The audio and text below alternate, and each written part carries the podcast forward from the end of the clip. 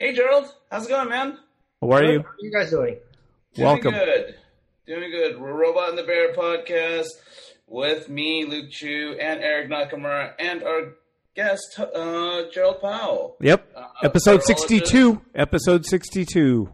Episode 62. And, um, yeah, like, I'm, I'm still kind of, um, dealing with this, um, like, letting people know that we're not streaming. Yeah. So, Gerald, thing. What happened last week?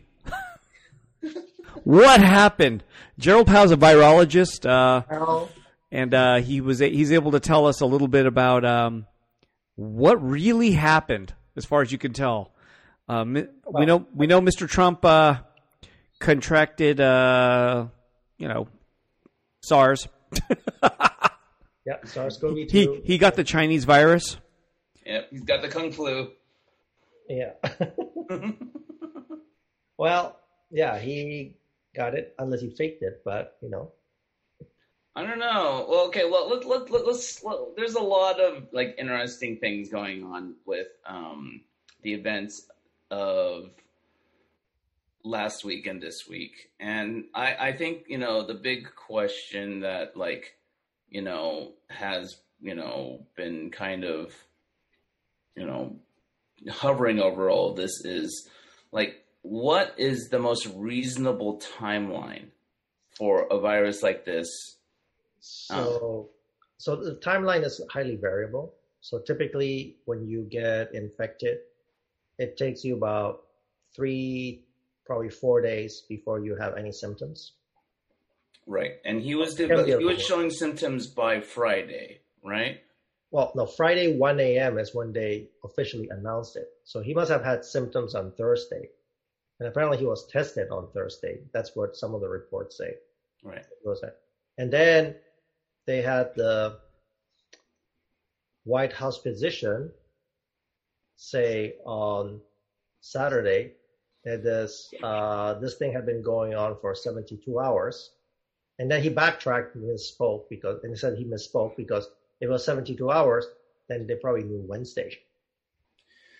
Do you think they knew? Oh. Now, like you know, one of the we we had uh, I I posted something on my uh my personal Facebook page, and you had um commented uh about it. Um, and this, I think, you know, I don't remember exactly what it was, but you kind of like sketched out a, a, a general timeline of like you know when he you know like you think he might have been infected and when like you know he should be developing symptoms and it was kind of dead on because you said like within 24 to 48 hours he should be showing symptoms and lo and behold by friday afternoon or you Yeah. know he you know symptoms were and then i posted this on like as soon as i find found out thursday evening um Everybody found out Thursday evening. It's like basically like o- officially it was like 1 a.m.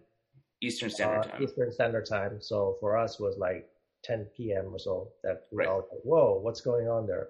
yeah yeah yeah uh, uh, social media exploded Yeah. um, And then like so then like if, you track back, okay, so it's basically so then it's basically you know so the beginning of the week or last week at some time. But it Mhm. also depends on how much you get and how long it takes for things to show up. So everybody's thinking that uh, something that happened on the, in the White House on last Saturday, Right. and that was and and they saw a large number of people. So you have White House cluster, a classic White House cluster, And that Uh, was then the I- announcement. where you actually had, uh, yeah, basically like the the Supreme Court candidate, Right. and a lot of these people were unmasked, and they were both indoors and outdoors. So this, but they were sitting relatively close, unmasked. So you don't know whether they got infected outside or inside. I mean, outside and inside, the if you're like outdoors, I mean, statistically speaking, and not on average and an aggregate, you're 20 times less likely to get infected. It doesn't mean you cannot get infected, Right.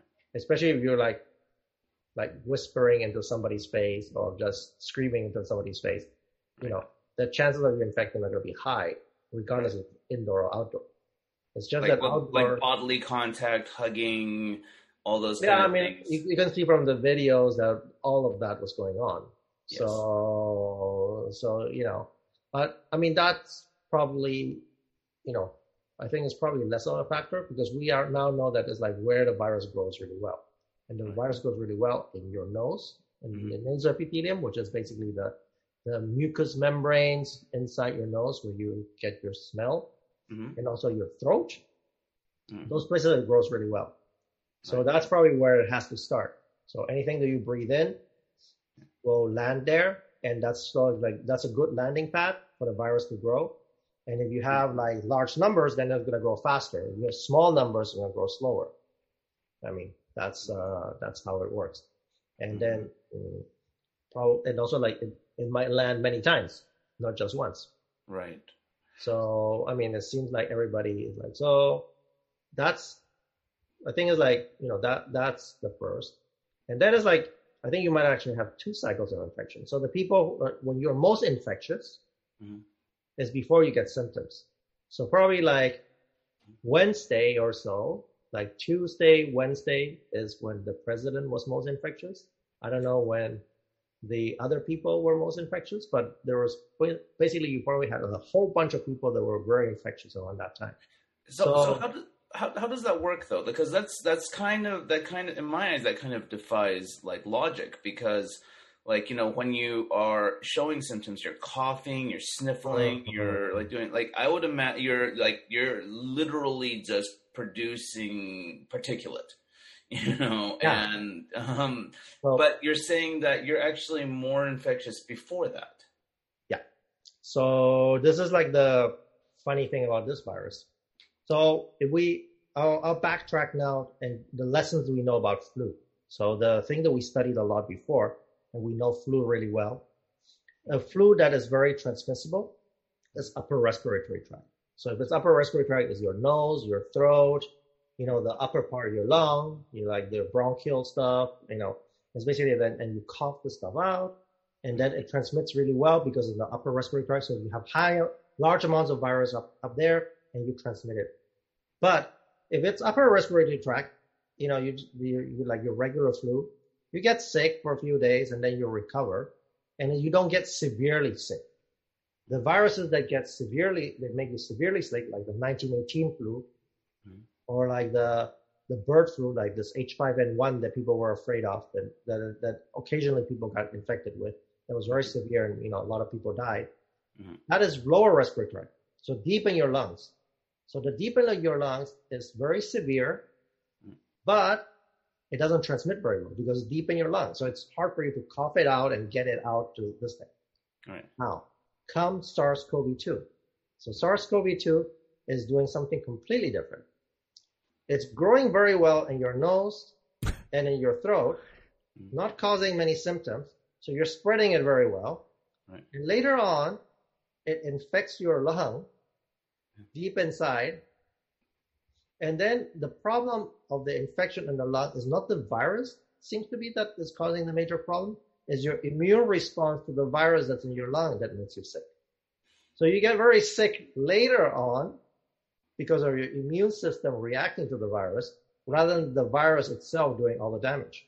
So that's a very different thing. So Mm. it's like, you know, all the all the lessons that we had, you know, some of the lessons that we had from flu are applicable. Some of the lessons we had from the flu are not applicable. This thing is its own thing, and its own thing, and also like the old, um, the SARS one, the SARS one was basically um, deep in the lung. It didn't get, it, it grew, you know, it, like it was doing much better deeper in the lung and made people really sick, and actually much more sick than this one. But like one third of the people died or something like that.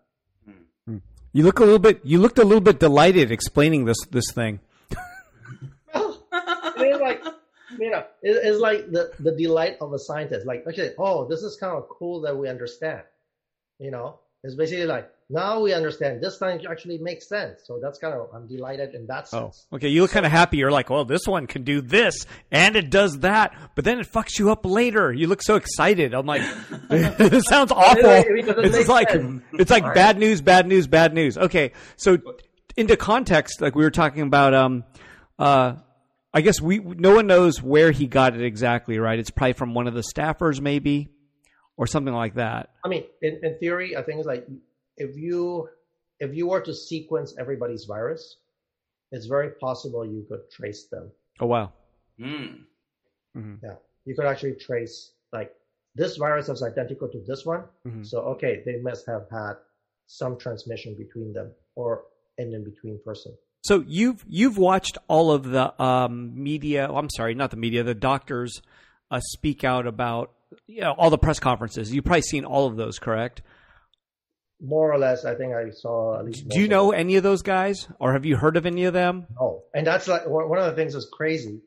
So that that the the White House physician is a DO. He's not an MD. What's what? a what's a DO? He's a doctor of osteopathy. What's that? What's like a foot doctor? osteopathic like a holistic medicine or something like that? I mean, it's like when people used to do phrenology and things like that. I mean, Oh. Most people would not consider them. Um, I mean, actually, there is no. There, I think there's 30 some osteopathic schools in the United States. They're generally, they're none of them are research universities. They're not considered to be like the best doctors in terms of. I mean, they probably receive adequate training and there was a heavily lobbied for them to be medically accredited, I think in the 1950s and 1960s, so they could actually practice medicine. But um, but yeah, it's like that's not. It's like when people want to go to med school, you don't want to go. You generally don't want to go to become a doctor of osteopathic medicine. You want to become a doctor of allopathic medicine or like an MD, right? Mm. Wow. And it's like his doctor's a DO. And I was like, whoa, this is kind of strange. You know, why did they pick to have a DO as the White House physician? Is is he only there for? Uh, do you know if he's only there for uh, Trump's presidency, or is he always there? Like, is yeah, actually, I, I read in the New York Times that like he's only been there since 2018. Oh, I see. Wow. So Sean Conley is uh, He's the, the, the guy with the short hair that always Yeah. speaks first. Wow. Okay. Because he Yeah, wears the same. like- it's a little bit, you know, it's like, I mean, from the people I know, I'm not saying generally, like the people who go there is because they didn't make it into med school and then go to a, a DO school to. Wow. Wow. So, okay, that's already Yeah, weird. Dr. Conley graduated from Philadelphia College of Osteopathic Medicine. Oh, is that is that one of the Trump's colleges? Maybe that's one of his. Oh, no, they're not No? scholars. I mean, it's like I think there's, there's a completely different tradition of the medical concept. It's like it's it's more like kind of a touchy feely kind of Wow. uh, also mixing chiropractic and and medicine. Hmm. Okay, so that's already weird. That's a weird start Yeah, already. it's, it's really weird. Like I, I don't really understand it very well why they would pick this guy to be the White House doctor. Well, Like, you know, it's well, you know, you know, the the Trump administration has, I, I, you know, from my assessment, is only interested in people that will toe his line. You know, the the, Yeah. the Donald Trump line rather Yeah. than you know the you know like give the hard potentially bad news. Um, but like I, I don't know. I mean, I never. I, I when after when I heard that Donald Trump was hospitalized and stuff like that, I never one for a second like really thought to myself like, oh, he's like his life is in danger because there's this too much like you know well, like I, I, I, well, one one thing is like clear that he was probably in bad shape. I mean, literally, what they did to him is like they threw the kitchen sink. You Mm. know, they tried everything, and some of the things are like the most surprising thing is the dexamethasone. Right. I was about to ask you about that. And the dexamethasone is because the dexamethasone, there was a British clinical trial that showed that if you're oxygen and then basically if you get dexamethasone, you're 20% less likely to die.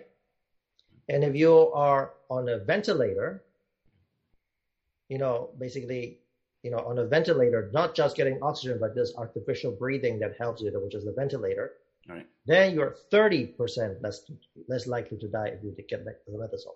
But if you get dexamethasone, if you have light symptoms, it's almost certainly going to make you worse.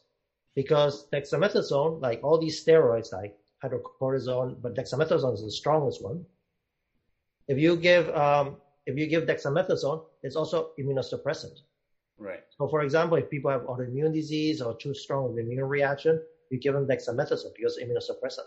But if you're dealing with a virus, immunosuppressant is not what you want, right? Right. But if, it, if your immune response is too strong, it's gonna as a risk of killing you. Then you hit the, you know, then you hit um, hit it with, um, you know, as immunosuppressant dexamethasone.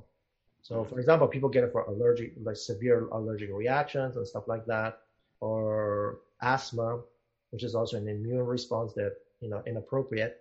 You use steroids to suppress that. Right. So if he was not seriously sick, nobody in their right mind would give him dexamethasone. right. first- Um, or unless he was that bad in that bad a shape, Exactly. Yeah. You know. And but I, like, and I mean, there are plenty of qualified people from Walter Reed.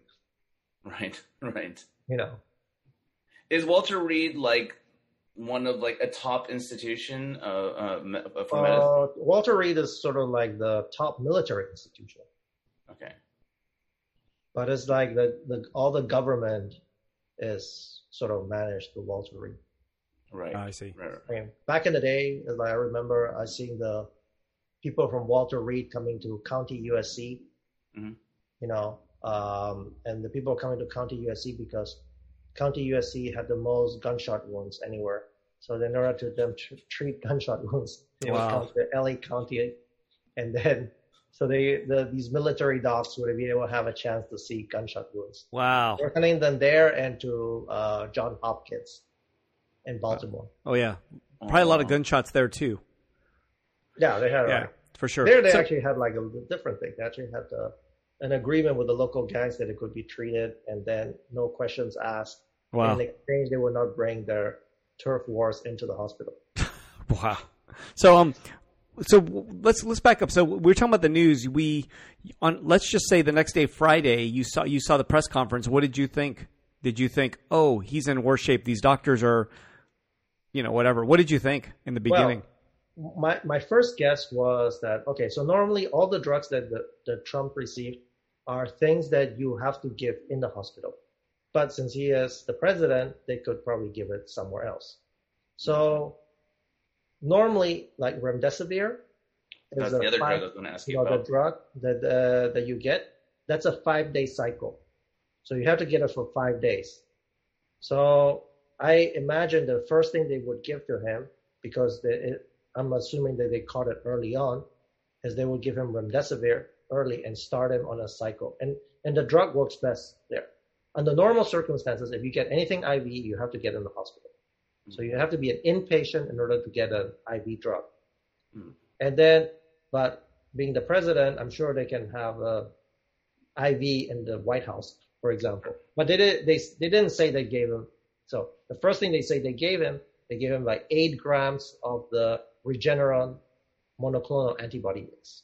So basically, this is what this is equivalent uh, to the convalescent serum. So basically, you know, if people who recover, people have tried, you know, to take like serum, which is basically the blood without the blood cells, which contains the antibodies, and then put them. But that's something risky because you're taking something from another person if they have some other disease, you know, and it's variable from person to person. So that's not a very reliable, you know, always the same kind of medicine.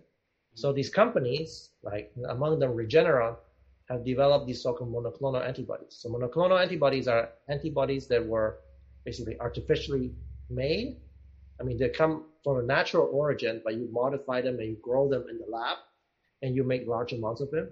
And in this case, they took not just one antibody, but they, a mix of several antibodies, and then make a medicine that is a mix of different antibodies and inject them eight grams of it. And that lasts for a relatively long time. So a typical antibody treatment is like you get one shot and then it lasts for um, several weeks. So, Oh, wow. you know, So he got weeks. that probably right away, right? Thursday night. Yeah, that's, I think they mentioned on Friday that he got it on Friday. Oh, okay. He got it on Friday. And remdesivir That's- must have started. That's an experimental uh, treatment, or is is it the Everything is, you know, so this is a little bit like, exper- they're all experimental treatments at this point. Okay, because I, I think Although- remdesivir is like super experimental, right? Like the most like uh, uh, this is No. stuff I heard on like different news channels too. I mean, both of them are kind of experimental, but it's also like a little bit of a definition. So both of those are like under emergency use authorization. So the FDA gives you permission to use it in an emergency, and they consider this situation an emergency. So now there is approval for these things to be used because rem- remdesivir had been used before for Ebola. Mm. Remdesivir was the Ebola drug, but because the the the enzyme that allows the the the virus to copy itself is of the same family, they said, okay, we're going to use the same thing. It's similar enough. Maybe it does something, and it does seem to do something. Not a whole lot, but it does something. Mm. So they're they're giving him that. So, but if, if they started on The you know, Friday? they started when he on Friday when he was in the hospital. They should be giving him for five days in the hospital. So the fact that he left after three days, that means that they must be giving him, you know, counter to normal protocol. The last two days, they have to give it to him in uh, in the White House. So the White House must have its own medical suite or something like that. So medical- wouldn't that be today? Um, if if he got it on Friday, this would be Tuesday, right? Fifth day. You would have to Yeah, get yeah. on. Mm. Yeah. Cool. That's Did, did you ha- did you have a reaction when they mentioned he had like really slight fevers? Then all of a sudden they said high fevers. Yeah, I mean the, the same thing happened with Boris Johnson, right? Like he was staying at home, and then suddenly, a couple of days later, then he was had to be brought in the hospital. In the hospital, then he progressed to to be you know intubated. He was in the ICU, and they didn't even mention he was intubated. Just that he said that he was in the ICU. Oh, he was intubated. I had no idea. Yeah, yeah He was almost he was almost dead. he he himself said it's like he was 50-50. You know, whether like he he made it or not. So Hmm. you know that's a, you know yeah That's not good. it's uh but you know right now it's like i think it's like you you don't know because like for example um it's very difficult to know whether he is okay or not okay. So what happens is that this disease like what i told you has two phases. One phase is basically what the virus does to you which are generally like mild symptoms. And then your vir- your your your basically your immune response is supposed to clear the virus just sort of more or less in like the schedule of a flu. So between five days and seven days, you're supposed to clear this thing. If it's if it's okay, right? Mhm. But the problem is like the problem the next problem comes is like if your immune response is wrong in a way, it's basically attacking your own body, then you get really, really sick. So when people get really sick, is from the immune response against the virus, not because of the virus itself. So let's see what happens in the next few days. Uh, so do you think? I mean, he's not out of the woods at this point Well, he probably is. Um, because he, he, he- he got rid of the virus probably by now. But how his immune system is going to react, or when the steroids wear off, if they're not keeping up with them, I don't know what's going to happen. You know, one of the things that he had mentioned, uh, I think yesterday and today, was that he is feeling better, you know, than he has in 20 years. You know, is that feeling potentially, you know, inspired or by the medication that he is taking? Like, you know, Yeah, I mean, it's like if let's say we had some kind of if we had let's say uh, joint problems or something like that, Mhm. and then he got a big bolus, a big shot of dexamethasone, he's Mhm. gonna feel like a million bucks. oh, really? Yeah, because it's also it's you know there's, this is anti-inflammatory and it's also a painkiller. or it's basically because like it's basically like a really really you know much more powerful than your Advil or your you know or your Aleve. Mhm. It has the sort of the same type of effect, Mm. but it's it's much stronger. The problem is like it it, it causes other things. So for example, if you take steroids, it can it can weaken your immune system. You know, it can cause you to retain fluid. You look like bloated. It can affect. You He's know, already got your that one. organs. he's already gotten that one. Yeah, but I you know, even more and stuff like that. So it's like you know, I don't think I don't think you go you can't go any further than that. So Yeah. he's good. You know, He's max bloated. Is not is, is not innocuous. You know, it's like you're it's, it's basically it's a it's a strong medicine that is appropriate for kind of severe things, but mm-hmm. is not something that you should be using a lot of constantly, especially But he- dexamethasone. He's got three different things, right? Remdesivir. He's got that. I mean, Regeneron. Yeah, Do they Regeneron count? Do they do anything together? I mean, that's like a. It sounds just like he's got a lot of medicine in him right now. Yeah, we we actually were wondering about that too. So like a couple of us were, were discussing. One of the things we were discussing is like we don't know if there's any experience and with this drug interaction between the things that he got because he also got some vitamins, you know, vitamin D that supposedly helps, and Zinc. then they got zinc, and then uh, like I mean we don't know how those things interact because we have we don't have we have never had a clinical trial of these things together and how they interact together. We know that each of them can do something to the virus, but if there's a drug interaction, we essentially don't know that. Hmm. So, and the kind of a thing is like this was kind of a, like a big experiment, an experiment on the president. Do you so that's why I think? think, Do you think any actual MD in um like and Walter Reed would actually like prescribe those things to him or that do you think maybe he used his presidential charisma to convince like you know um the, the I think it's like it, it's possible that somebody you know prescribed this thing, and it's like and I'm I'm sure I you know what I think probably what happened is like okay they called around probably to the Regeneron people that says have we had any cases before of people getting remdesivir together with uh you know with the monoclonal antibodies? And were they okay and then it's like were there enough cases of that that they actually so if somebody was like let's say in the ICU and is not going to make it you know they're not going to make it so you try everything under those circumstances. They said, okay we have this is, this is going wrong. Let's try and put it these th- combine these things. We don't have a choice. Mm. and then see if they how how did these people do? Do you observe anything?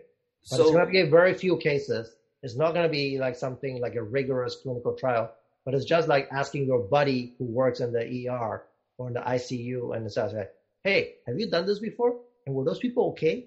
You know, kind of like that. And it's been, it's going to be based on anecdotal evidence, if any, at all. So, so they said, did did other people receive this kind of regimens and they were okay? And then because the rarest drug is the monoclonal antibody, remdesivir has been uh, around a little bit longer. They have tried it on more people, and now the question is basically, um, you know, the the the rarest drug, which is the monoclonal anti, uh, antibody mix from Regeneron, is that they were going to ask, okay, the docs that tried it, did they try this other stuff together too? And then, you know, I think it was probably something like that. They probably just went asking around. Wow. Hmm. wow Otherwise, it would be completely irresponsible. Did you, did you see him uh, on video and they showed close-ups of him breathing and it looked like he was having a hard time breathing? Yeah, but I don't pay too much attention to these things because it's like, uh, you could stage anything. It's not so, yeah, it's, uh, yeah, they could have given a cough suppressant. They could have done, you know, they could have put in like, um, on oxygen the entire time before, and then they start letting him talk after sitting on oxygen for like an hour or two. I mean, all kinds of things that you can do just if you want to put up a show, which he seems to like, like going out with the Secret Service people. Right. I wanted to ask you about that. Like you, you mentioned like you know that the you know I guess the by then the viral um, count in his body would have gone down because he was already he was at that point where he was feeling like the symptoms. Well, no, no, the, uh, the, the viral load. I'm, I'm, I'm pretty sure that he's shedding virus now. You think Right. he's infectious right now? He's definitely infectious now. Like so, was he seriously endangering the people Yeah. that were right? Hell yeah. Hell yeah. And also because like, he was wearing a surgical mask, he was not wearing N95. Right. He was just Uh, wearing a piece or- of cloth over his face. he was wearing basically like a surgical mask. So surgical mask efficiency is about seventy some percent. Mhm. So, I mean, he is he's spewing the stuff. Uh, what what you could see from the the person sitting in the right front seat, he was Right. wearing a Face shield and and uh, then- basically he was wearing a, basically a mask. But you're in this small car, and you know, early on we knew that a lot of the people who got infected were like in taxis or Uber Oh. drivers. So that's basically you're in a small space, you're breathing the same air, you're talking probably. Mhm. That's a recipe for getting people infected. I mean, Mhm. we didn't know it back then. right. Uh, through those observations, those we know now that this is Wouldn't that wouldn't that car have like the greatest filtration and wouldn't it wouldn't it um doesn't matter. have some kind of a barrier maybe between the front and back seats? You know, like Oh a, yeah, it's like yeah, if that would help. If they actually had a barrier, it may. I don't know. the air was like, but I don't think. I would think that that, that thing could be sub it could be submerged in water and he'd probably live for like three days or something, right? I, I think it, that I mean, like I'm. The question is not whether sure- between the front and the back, right? yeah, You know, was there somebody else in the back with him? I, I don't know. Yeah. Yeah. I don't know. I mean, Either the way- images they show is basically just from that side, from the right Yeah. side of the car, and then you can only see him, and you can see those like bulletproof glass. The the the the window of the of that suburban was substantially smaller than a regular suburban window. Right. Yeah. you Yeah. know and then it's like and the guy in front basically um he you could see him and you'd assume there must be a driver And you just saw the fear in his face. But yeah. He was just like, I'm getting I mean, it. he must he, he must like he must be trying to hide that fear and stuff Yeah. like that pretend you know okay I'm So, gonna- so what's Trump's timetable as as of now, so roughly? Roughly. So i think it's like right now is you know through the middle of the week like he let's see if he has an immune response. I think that's the that's the that's the key thing to see if there is a inappropriate immune response that's going to happen. So the, you see there are like a lot of people um in early on in the reports in china you had people who got sick and then they recover and they feel a lot better. And then soon after they feel better they get a lot worse and they die. So you know and that's because you recover from the actual virus you clear the virus but even when you clear the virus your immune response still keeps going on on its own even without the virus. Mm. and then you collapse from that. So do things like uh, him taking uh, remdesivir or uh, just the different drugs he's taken, can that actually affect the latter portion? I mean, after he clears the virus, will these still help him into, you know, when the thing gets So- down into his belly? so yeah so for You example so the the regeneron monoclonal antibodies and the remdesivir only work on the virus itself so Okay. Wow. after the virus is gone you know then it's like probably those actually do absolutely nothing you know Mm. but then is like the dexamethasone is gonna if there's an inappropriate immune response then the dexamethasone is going to be the main thing that's going to rely on to suppress that immune system Mm. so that would be like, uh, I mean, like the I think there was this interesting case uh, also last week of a 19 year old college student who died. I don't know whether you guys saw that. No. No. Which I- is, I heard of uh, it. Is an I heard the health the healthy guy. Yeah, Yeah, The super, healthy, guy. guy, yeah. yeah. the super healthy guy. Yeah. So he Yeah. he basically he got sick. He went home, you know, recovered, went back to school, and then went back to school, and suddenly he died after he recovered. And then it's like, and the and the and the what happened is basically something happened to his brain. We don't know exactly what happened to his brain, but it's very possible what happened to him in his brain. Is like he got the immune response. The immune response took care of this thing, and then as uh, of the virus, the virus is gone. And then as the immune response ramps up, and then maybe it made some antibody against something in your brain, and then he died. The other possibility is that the virus came back.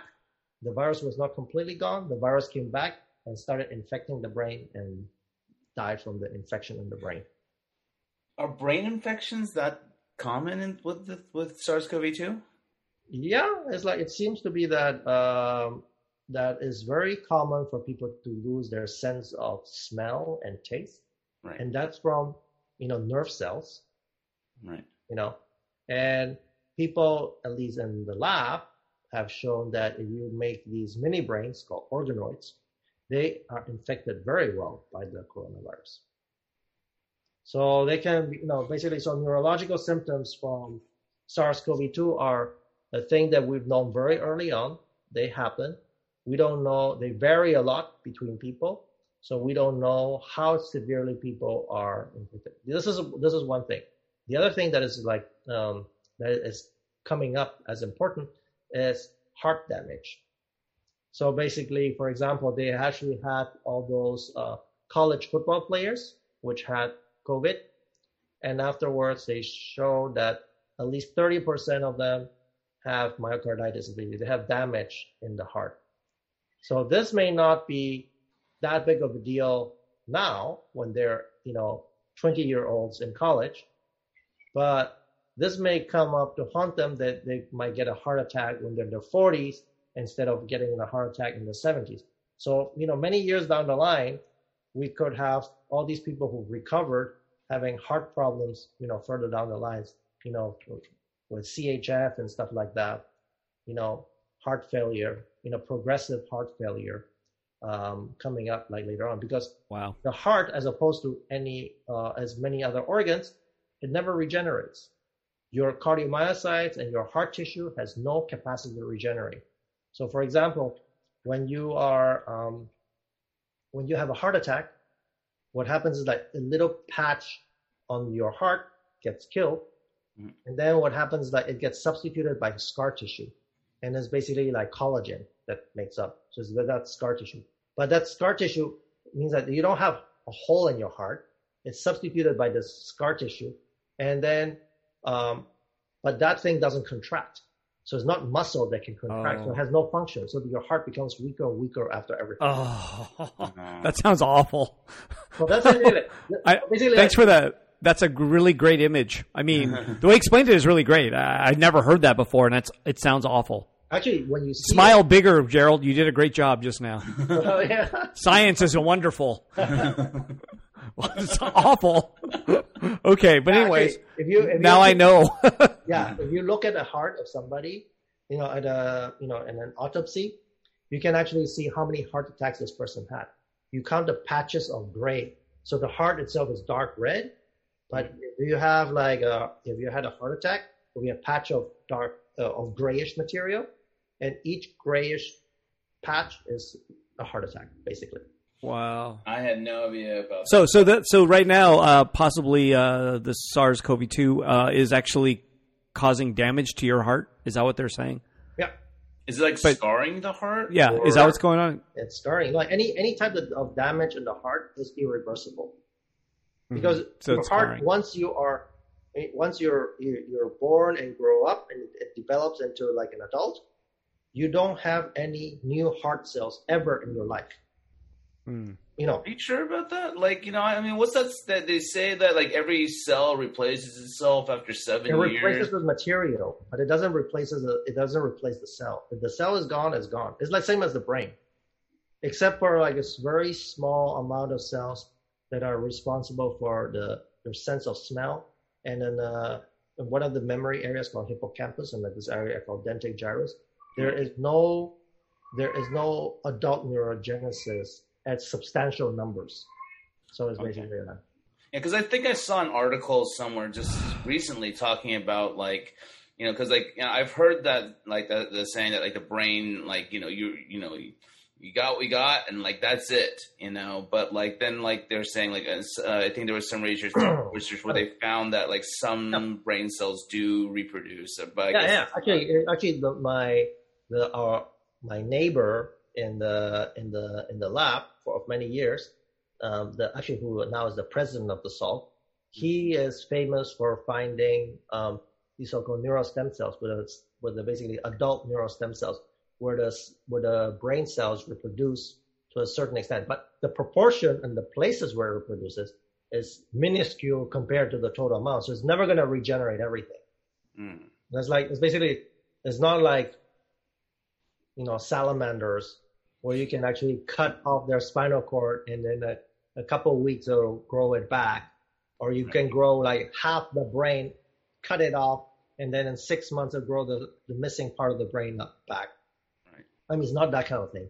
You have a few cells that reproduce. You have a few cells that, um, but the the type of things that they make is very restricted.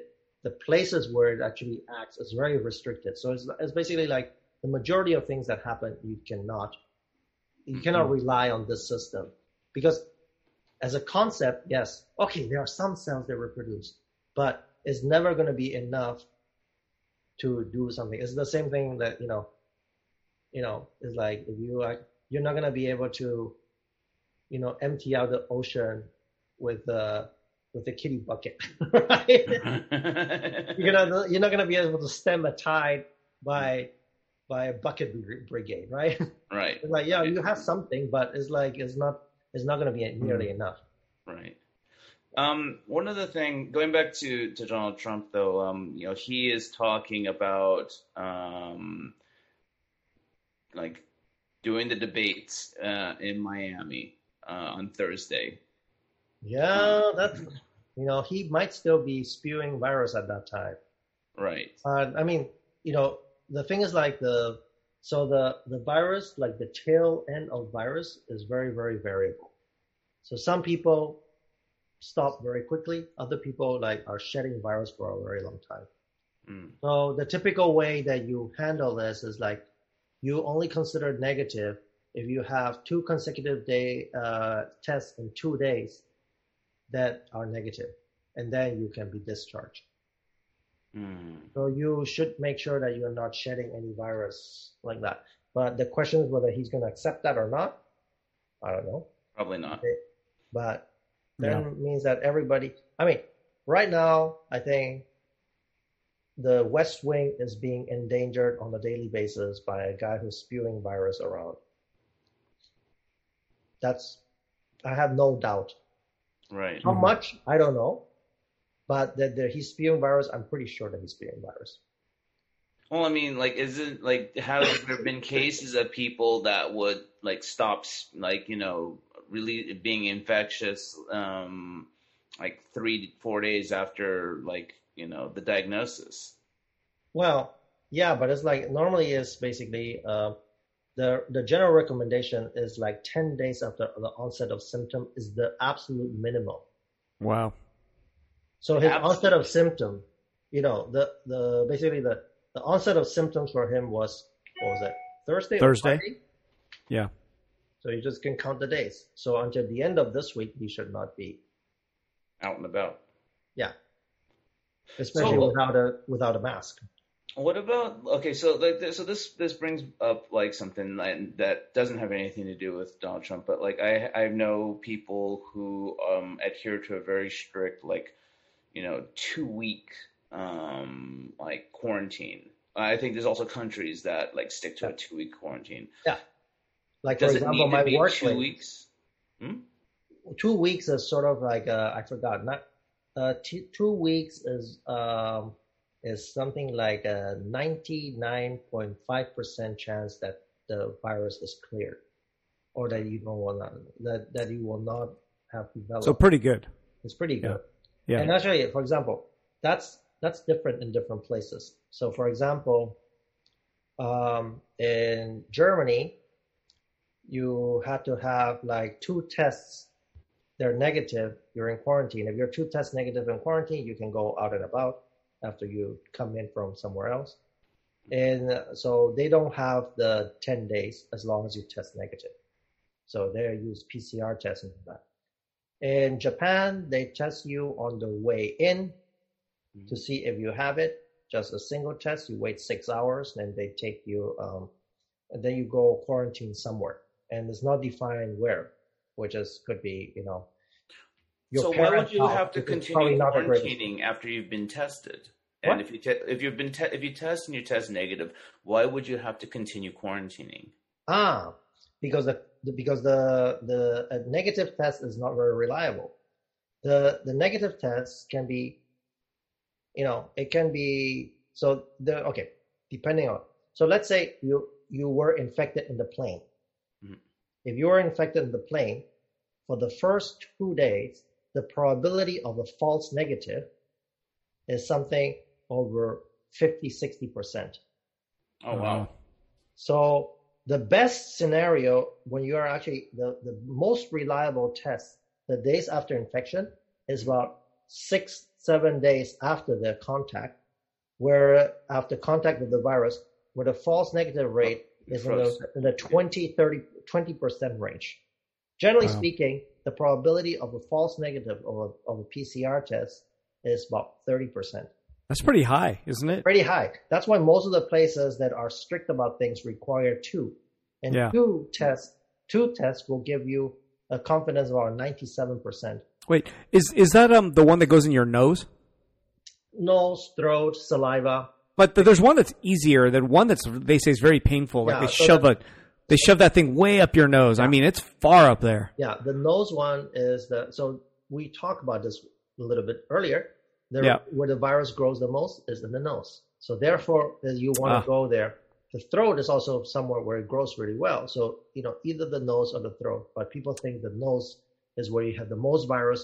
Therefore, you know probably the most reliable place to sample it from. Wow. Um, there was a case recently of a woman who received a, uh nose test, and apparently, like it punctured the back of um, her head. Um, she apparently had a certain unknown uh, potential ailment where I guess things were really thin between, you know, from um, somewhere between the nose and the brain. Mhm. Did you hear about this one? And No, like, but I, I can I can see this happening. But also, for example, like uh, people who do too much coke and the the septum is basically necrotic because the the coke makes this vasoconstriction and there's not enough blood and that stuff dies off. You could actually Mhm. go through it. Wow. yeah, like apparently, Ugh. like brain, like br- um, brain fluid or something like that was like you know it it, it Yeah, punctured yeah, through into the yeah, brain. yeah. I mean, there's like there there are certain surgeries, for example, to your pituitary, where the Mm-hmm. access is through your nose. Oh, So, for example, the way that like there are certain parts, like, let's say if you have like things that are kind of like towards the center of your brain, there's no surgical approach pathway, and in some of Mm. those, the best is through your nose.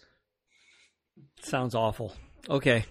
So wait, so back to Donald Trump. Still, one question is, what's your prediction? I mean, let, I mean, from what you've seen up to now, do you think he's fine? I mean, I think it's more, or I think it, What's that? like it's more likely than not that he's going to be fine. I mean, he has that.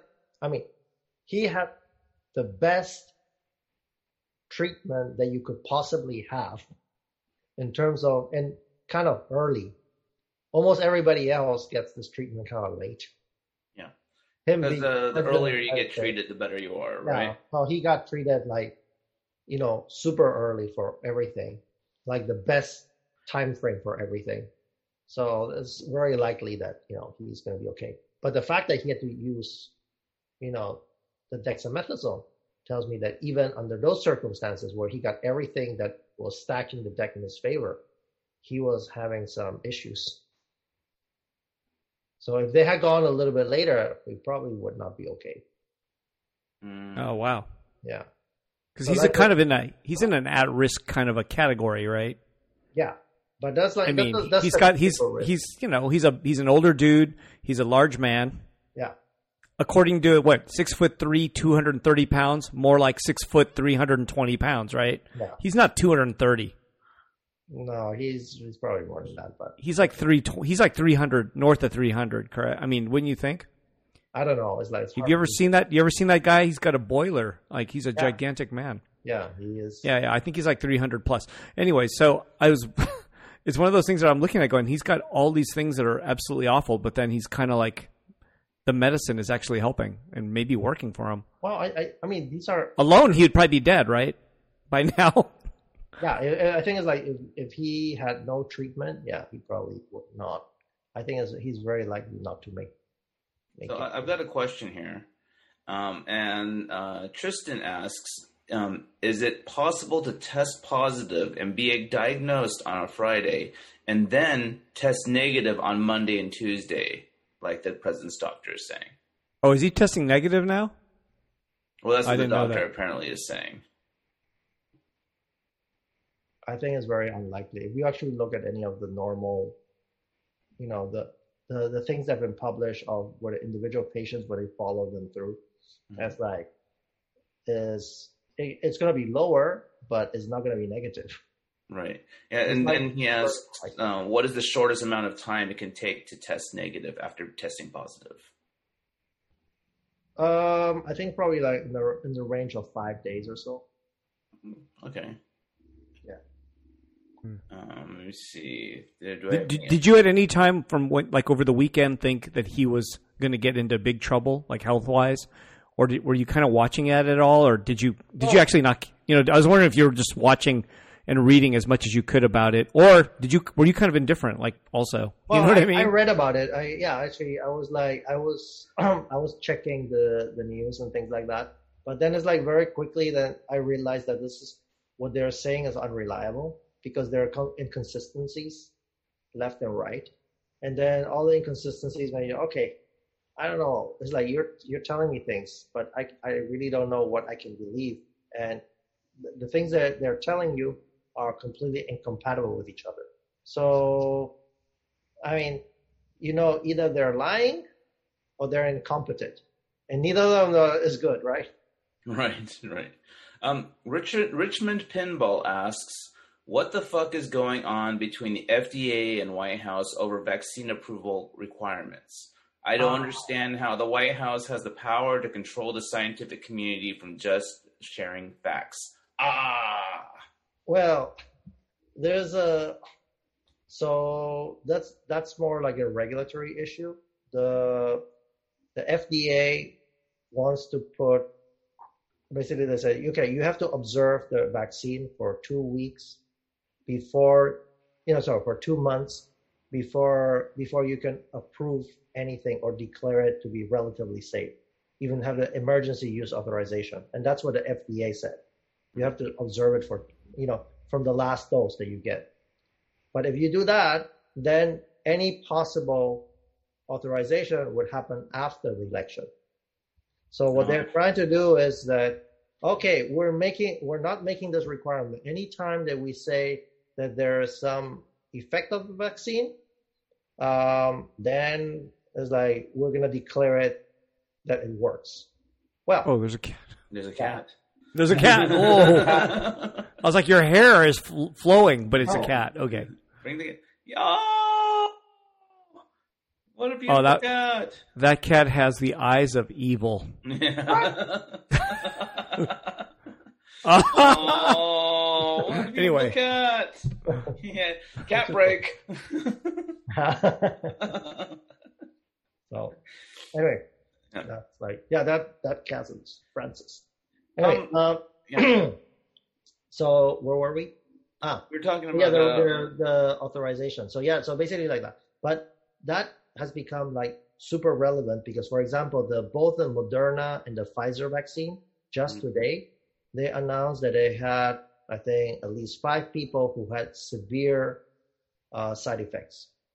People Wow. who develop a high fever, uh, basically incapacitating headaches and things like that. So there is a so there is an um, report of severe side effects from um, from um, from both of those lead Oh. RNA vaccines. So Wow. you know, the, and this happened That's right five out of how many thousands of te- uh, thousands of people that they're test uh, uh, testing. the their their targets were like thirty thousand people. right. but you actually have to have uh, so the 30,000 people and you actually have to have sufficient of those to be infected. Because otherwise you don't know whether it worked or not. Right. So you had like you have basically your placebo and your actually basically um, the, The actual actual- vaccine people. And then you have to have two injections because we already know that this virus naturally you don't get very good immunity Mhm. And uh, we have actually seen like two cases where it was clearly demonstrated, one in Hong Kong, where a person was reinfected after four and a half months.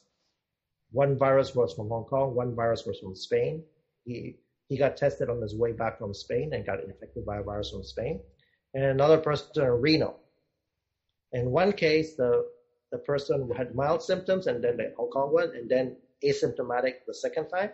And the second one person became worse the second time.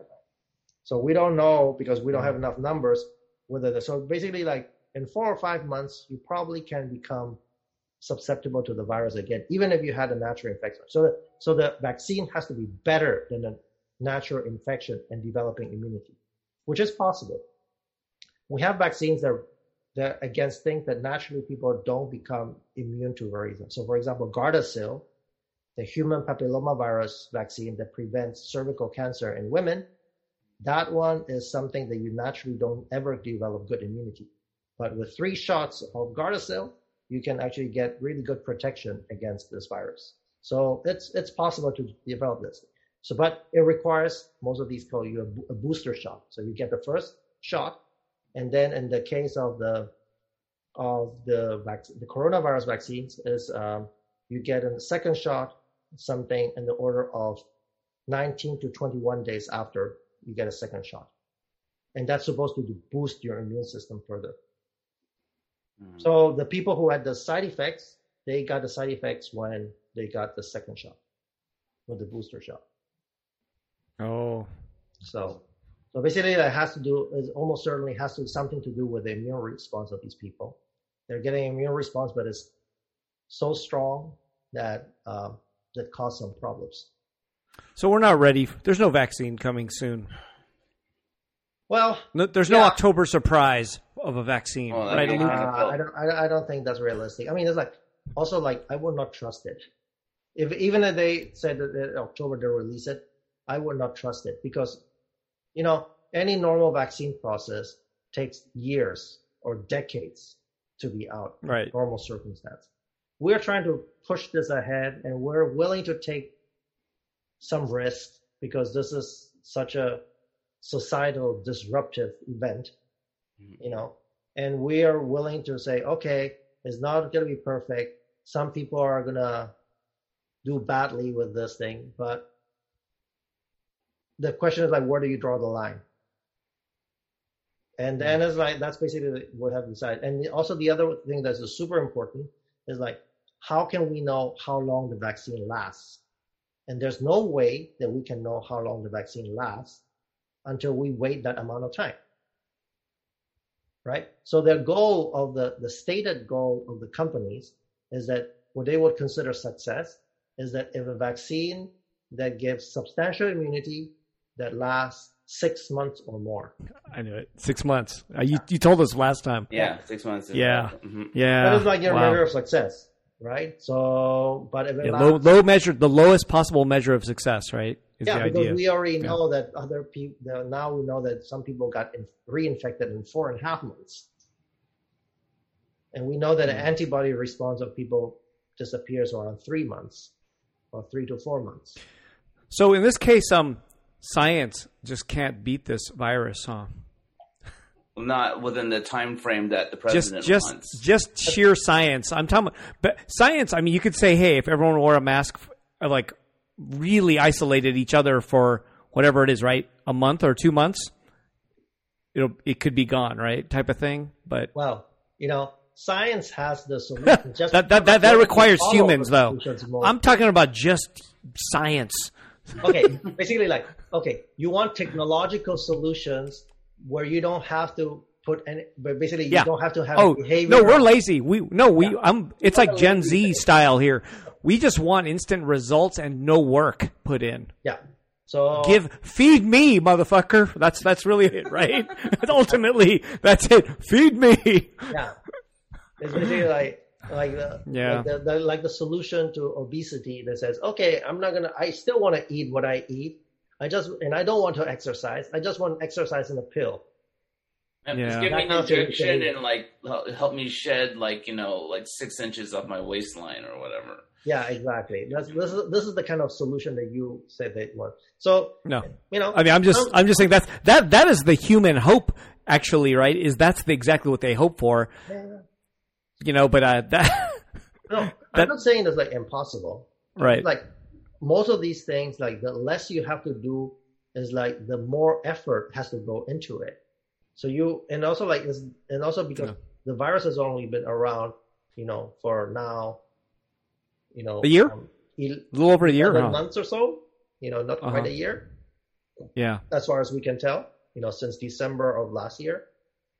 So, um, you know, you haven't had enough people and enough time to work all these problems out. um, but as a scientist, do you think this is going well? Not not the virus, but the response to the virus Oh, yeah. scientifically. And think the the the willingness of people to respond to it has been like spectacular, and people really want to do something about it. I mean, there are lots of people who wanted to drop whatever else they were doing to do this kind of thing. But also the the thing is like the opportunities to do this, like the funding, the the the availability of resources, is just not there. So although there was a lot of talk about it, I don't think that like I mean like for example in terms of the funding the almost all, all of it in my impression is like it went to very few places and then mostly went to the the vaccine program i mean rightfully so but you should probably allocate some more funds you had to spend you know over a trillion in the stimulus package in the rescue package right and then it's like how you didn't spend more than maybe a couple billion, which is a thousand-fold difference, you know, in terms of trying to get things moving. So anyway, you should try to recruit all the people who are willing to do something and, you know, to do stuff. So, but I mean, it's like if you, you know, what- a half-assed job doesn't get anything done in this particular case. It's basically like, it's kind of like what, what we have like in the US in terms of containment strategy. We have these half-assed containment strategies. They're like, Yeah, you know, let's say California does a really good job, but if Florida doesn't? and everybody else comes from Arizona, then California is screwed, although they did their homework. And you know, same thing everywhere, right? So you need to have a coordinated thing. It's like, and you know, although we have China as an authoritarian country, people are partying. People are going on Yep. vacation. there's raves. Yeah. I mean, this kind of thing. But they did their homework. They can do this. If they, if it, if it was really that high of a risk, they would, you know, if they allow people to do this when the the the the virus was still around, they would be throwing away the entire effort. So the so the fact that like we did, Yep. yeah or we Well, have, right? yeah kind So- of. Yeah, so the fact that they're doing this and not and this stuff is not coming back, that tells me that you know they're not faking that the country is clean. You know, So, do you think? I mean, w- a much more money would have helped a vaccine be made uh, no. faster No, at this I don't point? Think the, I think I don't think the the more money would make the vaccine, but you should prepare for the next step. Like for example, okay, if I if you have the vaccine, the, these are your lead vaccines, but do you have a backup plan to that? And do you have a backup plan to your backup plan?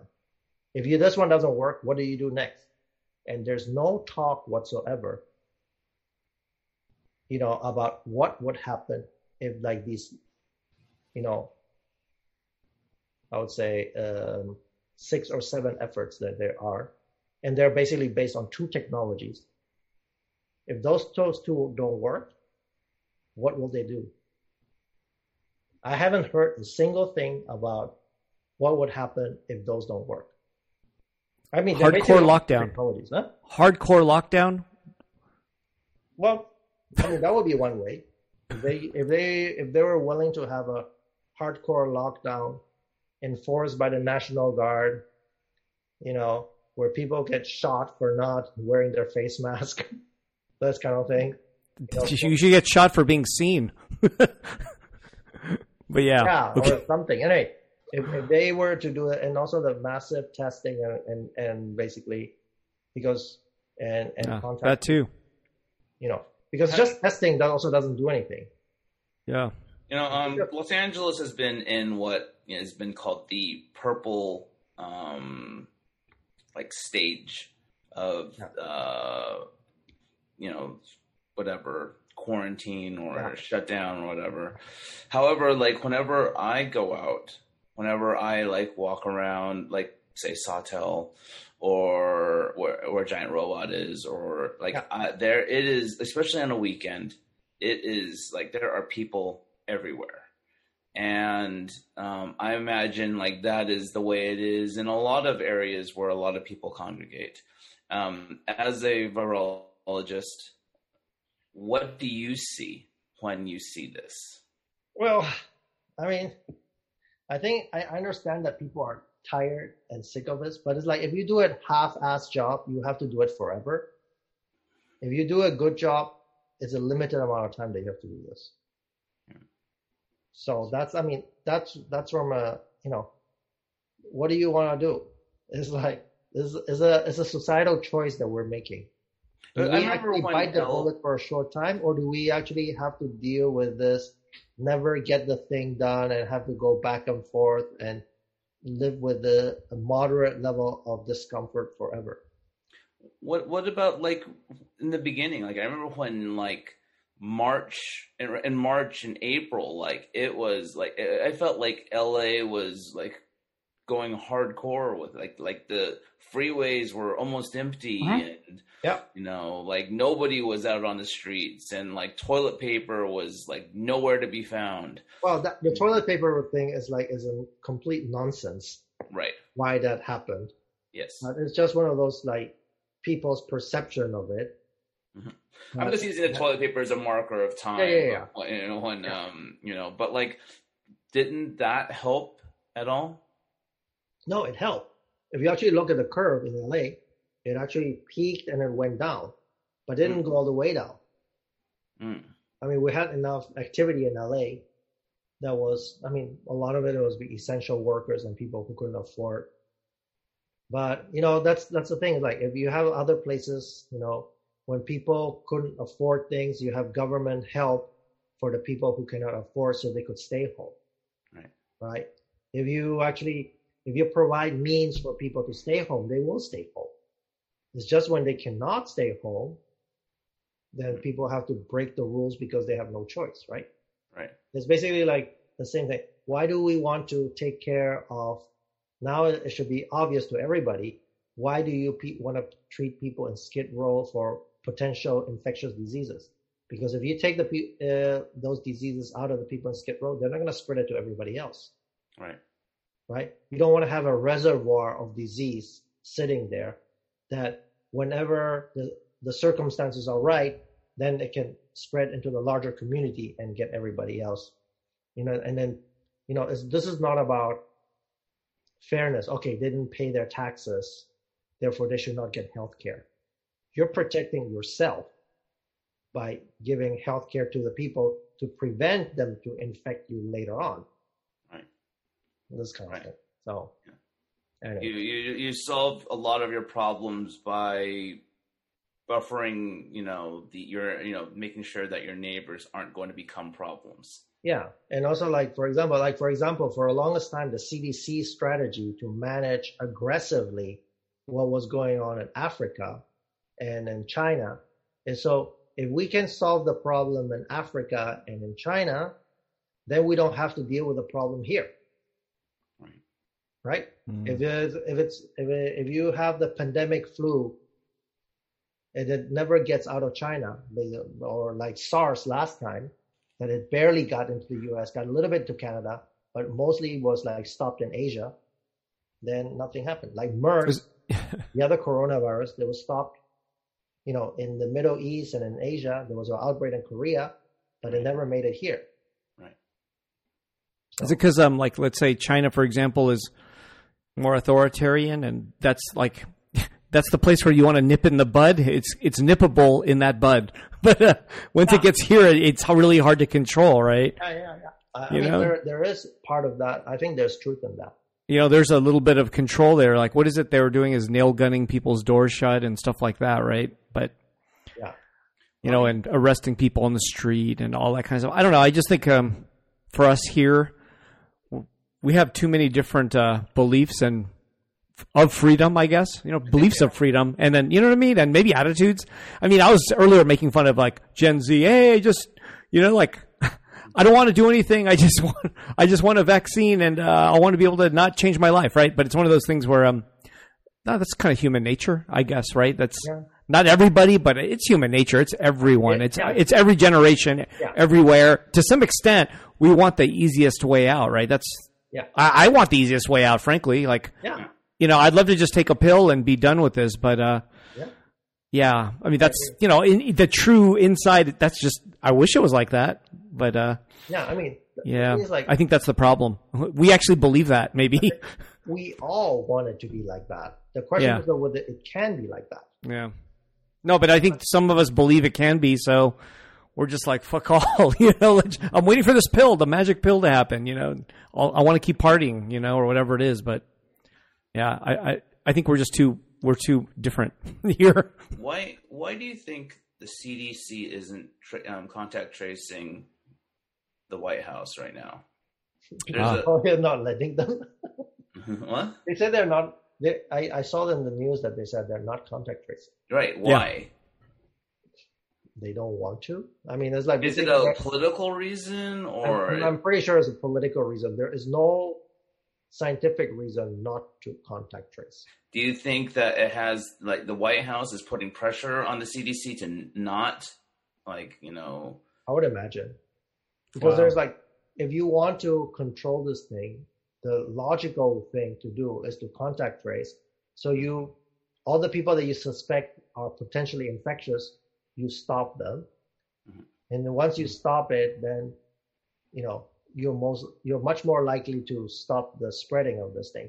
Right now, it's basically like okay, whoever is infected is infected, and it's basically if they're asymptomatic still till now, they still have a chance to infect everybody else. Yeah. Do you think everybody, I guess, I don't know if you've read, but do you think people in the White House and all the people that might have gotten um, infected via maybe that party or whatever was the event they had, do you think they're getting the same treatment as Donald Trump? Ah, that's a good question. I don't know. You don't know? Okay, I wasn't sure if you Uh, read anything because yeah. like like because Chris Christie got it and he too is a large man. Yeah, Like he's probably very at risk. Uh, like Yeah. he's a really huge guy, yeah, and that he could be at risk. You know who that is? yeah. Luke? uh, New Chris Jersey, Chris Christie, former New. Jer- yeah, former governor of New Jersey. Um, yeah, and he got it too. So I'm like, he he's probably in that at risk group as well. Yeah. But uh, yeah, you, it, they haven't said anything about that because they. Yeah, no, okay. Wasn't sure if you heard anything. I don't know. It's like I mean, I It just seems that- like all these people in the White House. Someone seems like out of the by percentages is going to get sick badly. And Stephen Maybe it- Miller just got announced earlier today um, as being infected. Yeah, just someone's. got- I'm just wondering if, I mean, of the White House group, I'm wondering if they're going to give them better treatment so no one gets intubated, basically, so they look better. You know what I mean? it's Like, you know, I, I think at this point is like I think it's like you would- you would definitely want to give them both antibodies and remdesivir, entire Yeah. To, they're probably all getting it, right? You, you don't want I like I three. You you don't want two or three people to get intubated that were infected maybe at that event, and then uh, yeah, but the, the thing is like um, just looks really bad. So Yeah. the, the, the I don't know. antibody, the antibody is an interesting case also because um, that one they, they gave Trump officially there was a FDA exception made for that. Oh, just for him. use it, just for him, and then it was given by the company as compassionate use. Compassionate hmm. use. Yeah. It's basically like that was the that was the thing. But it's like that you know, this compassionate use is really rare and is very, you know, the majority of people who get sick are not going to be able to get it. Right now, the only people who can get it are the people who are enrolled in the clinical trial. So if you're basically any normal Wow. person, you will not be able to access that. Wow. So, yeah, Oh, okay. yeah. Well, I- guess in that way, it's good to be president. But yes, I mean, you definitely are getting better treatment than anybody else. yeah, That's crazy. Uh, Oh, okay. Well, shoot. Any other questions, Luke? Are you okay, Luke?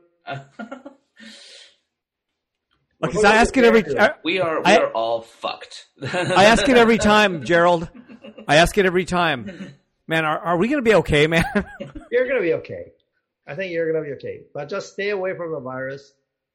Stay away from the virus because Uh, even if uh, so recover, like you know like i was i went by um i stopped by on giant robot on sunday and like i walked by tsujita like Mm-hmm. you know from across the street and like the entire all the tables are being used there are people walking all around that fucking corner Oh, no and- one like is seated is wearing a mask And they're And- close. Like they're actually close, right? Like if I coughed and you're literally an arm's length because I'm walking by you, right? You're not six feet away. no and like I'm, I, I I look at that and i'm like Air goes down, right? Ah, chew. oh, Well, it goes straight down. Am I like thinking logically, or am I being like paranoid? no, I think it's like um, from Japan. There were a whole bunch of studies that showed that restaurants are major source of, um, you know, of spreading. Of the- Even outdoors. What what about outdoors? That's you said that was an experiment last time. I'm wondering if uh, No, no, that- I mean it seems like it's better, but I don't know. I mean, I think technically should be twenty-fold better. That's what we think of Yeah. outdoor in general, like twenty. But I'm not hearing anyone getting sick from outdoor dining. Like I haven't I'm heard not, that I'm not yet. hearing about anybody getting sick from airplanes. Like, what are like what are those? No, they are there are things from airplanes. So there was like a case that I just read from um, um, I think either Mor- Morbidity Mortality Weekly Report or Oh, my favorite zine. Yeah. yeah, or Emerging Infectious Diseases. One of the two journals I Oh, forgot. that's a hot zine too. yeah. those are hot. So yeah, so there's a hot zine right now. It's a hot zone zine. All right. So so it's happening. There's air, airplane Where transmissions from airplane. A case of uh, two passengers, you know, infecting the crew. Oh Is that my god. early on, Business or is this like um like now?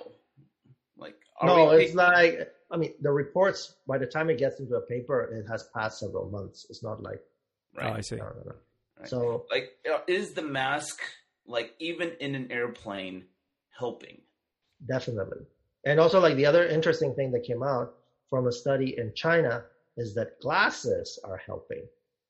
Yeah, I heard don't that. quite understand exactly why, but Blocking blocking particles in the eye. So when when the when when people you know early on in the infection in China, they actually had uh, the all the healthcare workers were wearing like the full goggles, and Mhm. they're they're talking about you know infection through the eye and stuff like that, and then we didn't hear about it for a long time. But then the study came out, and then look at uh, in this in this uh, in this city in China, I forgot the name of the city, but it's basically the you know generally. Um, you know, in general, like the, the risk of people to be in, uh, infected was like 30% for that age group and things like that. But if you wore glasses, the probability of being uh, to to to, uh, to be in the ICU was only like five percent of people were in the you know for the same equivalent group in terms of age and everything else normalized. If you wore glasses, only five percent of people ended up in the hospital. Maybe you touch your eyes less. I'm not yeah, sure. either you touch your eyes less, or actually it actually puts, provides some physical protection that your eyes get you know, the droplets are less likely to end up in your eyes. Yeah. it's not Luke, really get- clear get- exactly. They only Get some have- glasses, Luke. I should I should look into it. I I, I do feel like my eyes are kind of getting tired lately, but like you know. So anyway, what so, about the argument for gloves? Like I I'm I I hate wearing those freaking plastic gloves because like it just you know makes my hands sweat. You know, like you know versus just like you know every time I go somewhere I reach for that bottle of like you know hand sanitizer and I think I think the gloves and the things like that, you know, gloves has a behavioral disadvantage. So a behavioral disadvantage of gloves is that if you wear gloves and then you think that you're safe, you're gonna start doing unsafe things with your gloved hands. hmm. You can you can start touching everything and spraying like that. Whereas you know if you actually just use hand sanitizer and wash them frequently, don't touch your face and stuff like that. I think in a practical sense, this is my sense, but I don't haven't seen a study comparing the two. I think this is um, this might actually be in a functional way, in a practical way. It might be better if you just wash your hands frequently and don't touch your face and and basically use hand sanitizer frequently, etc. Right. So, Like, I- I'm- because I- you have the awareness is much more important. Right, because I, I mean, I can understand like if you're working like at a restaurant and you're handling money and you're handling credit cards all the time, like Yeah, like exactly. uh, one after another after another after another. You know, like having a, a glo- having gloves Yeah. might like Yeah. you know. Yeah, I think help. I think in that situation, I think it's like you know we can just all use common sense. It's like if something sticks, you know, Mhm. how would it? How would you pass this thing on? It's like the thing that early on that I told you guys that there was this NHK documentary where they had a fake buffet where they had this invisible paint, and then you see where all the paint went. right with the black light. Yeah. Yeah, with a black light, and then you could actually see that. I think that that exemplifies how things transmit. Mm, right. You know, Yeah, But- gets everywhere basically. gloves optional, masks required.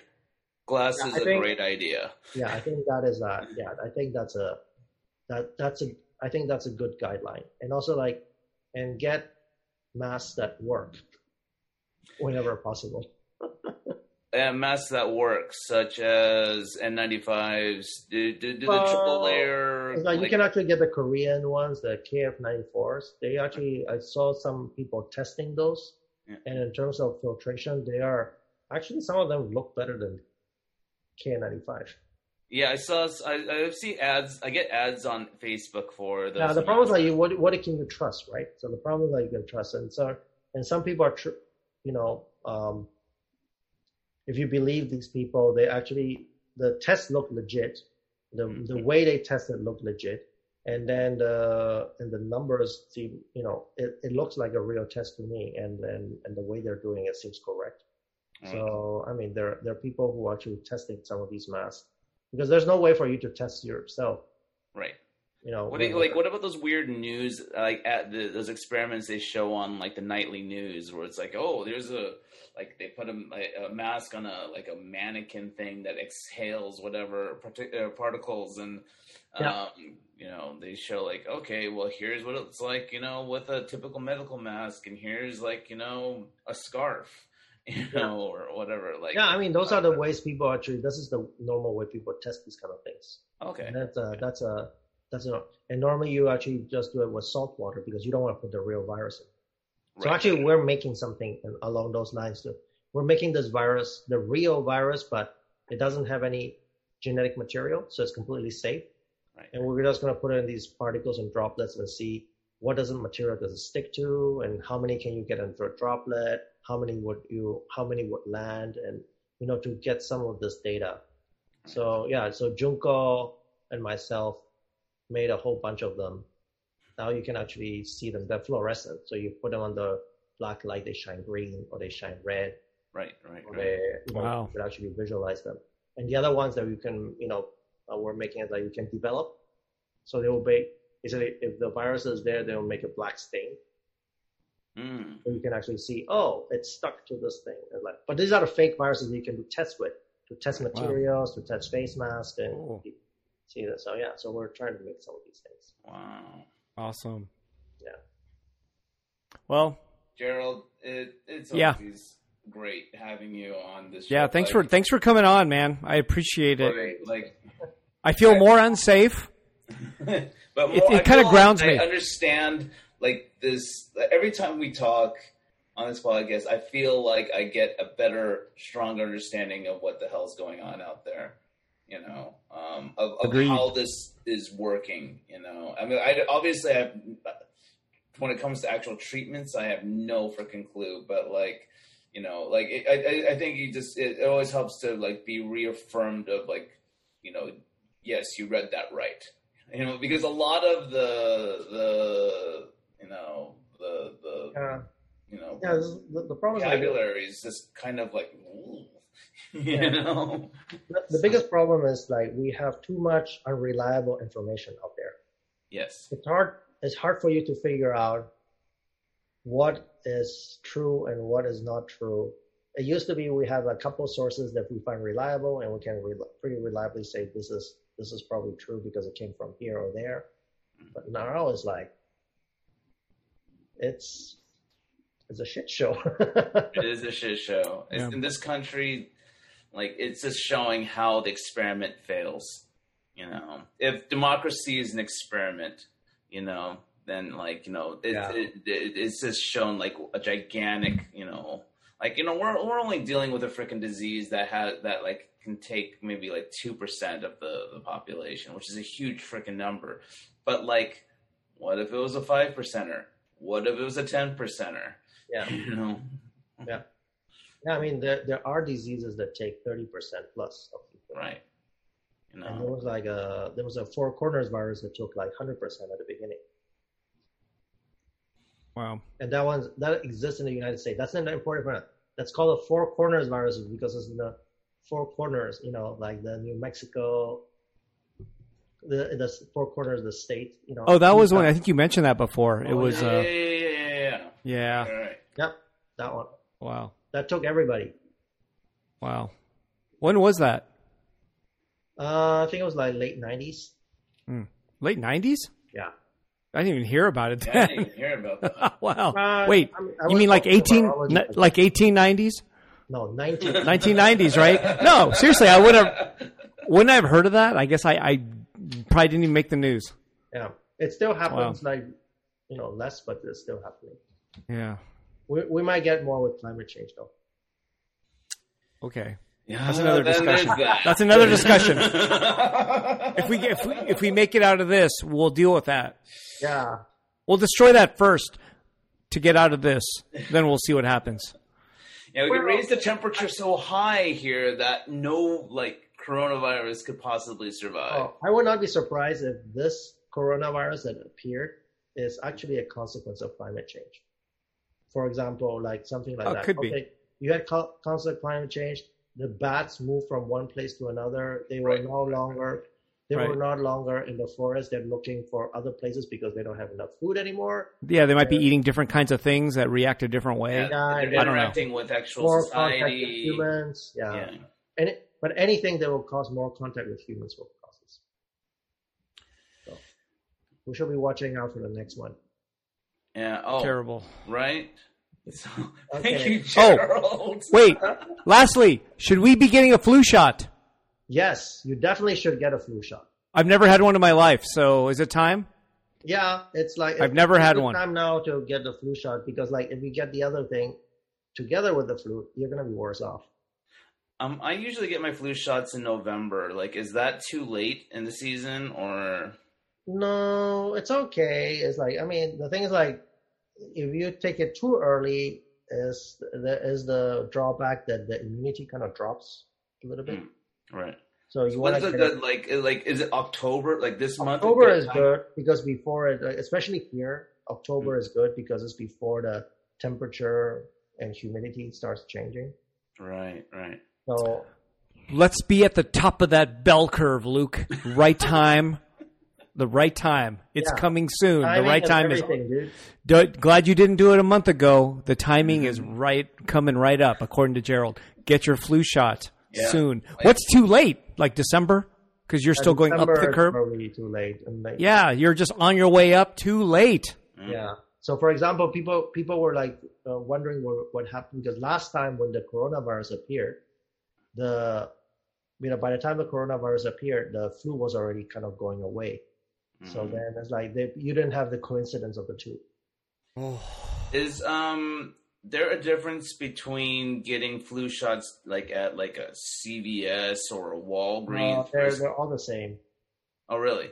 Like, so if I go to like, it's just CVS walking distance from me. I could just go to that CVS, get my pay the whatever, and get my flu shot, Yep. and it'll be the same thing if I went to UCLA for my annual physical and got a flu shot there. Yeah, it'll be the same Okay, wherever you All want. right, go. everybody. all right. Doesn't doesn't matter. Get your flu shot. I guess I've never had one, so this might be the first time. Yep, yep. I think that's not a bad thing unless you're, you know, there's like, and I think they don't make them with eggs anymore. Before it was like, if people are allergic to eggs, they shouldn't have it because they made them Oh. in eggs. mhm. Weird. the the, the vaccine was made from uh, out of eggs. So they take Oh, an wow. egg, you you peel it off a little bit, and there's this membrane underneath, and that's where they grew the Wow. uh, the flu shot. Oh wow. That's some delicate work there. Yeah, then basically you had like assembly chain of people doing that kind of thing, putting this thing on the chorioallantoic membrane on the Wow. Probably made in China by children, but it's all. It, No, You need it- those delicate hands. You need that great like muscle control. and you know when there when there's whips, you learn. when your parents get locked up because you fail, you learn. oh, I don't think it's that bad, but you do Oh. learn. no, those are okay, bottom line is you learn by du- under duress. You learn. That's Yes, that's probably the under fact. duress, you learn. Yeah. you were going Yeah. for a Singaporean model. You know, actually, that was one of the things I Oh, was yeah. to mention was like, you know, it, I read something that like the um, which one of the um, antibody like injections that like um, that Trump got was apparently like based off of like a Singapore kind of came from sourced from a Singaporean, which is just ironic since Singapore is mostly Chinese. And you know, so it's like you know the the Chinese, Chinese cure. Yeah, yeah. You got a you got a, a, uh, a uh, yeah a cure from a Chinaman, you know, to cure the kung flu. but like that's just that's just like ironic kind of funniness, you know. Yeah. It's possible. I don't know where the Regeneron antibodies came from, who they actually came from a person or not. Yeah, I, I, it was some Singaporean friend of mine like posted it. I I, I don't even want to look it up. so, Okay. but all right. All right. Thank you, Gerald. Thank you, Gerald. Appreciate it. It's always Yeah. a pleasure. Thank you so much. Thanks for having me. No, thank you. Thank you for taking the time. Okay. Sayonara. Thanks. Bye.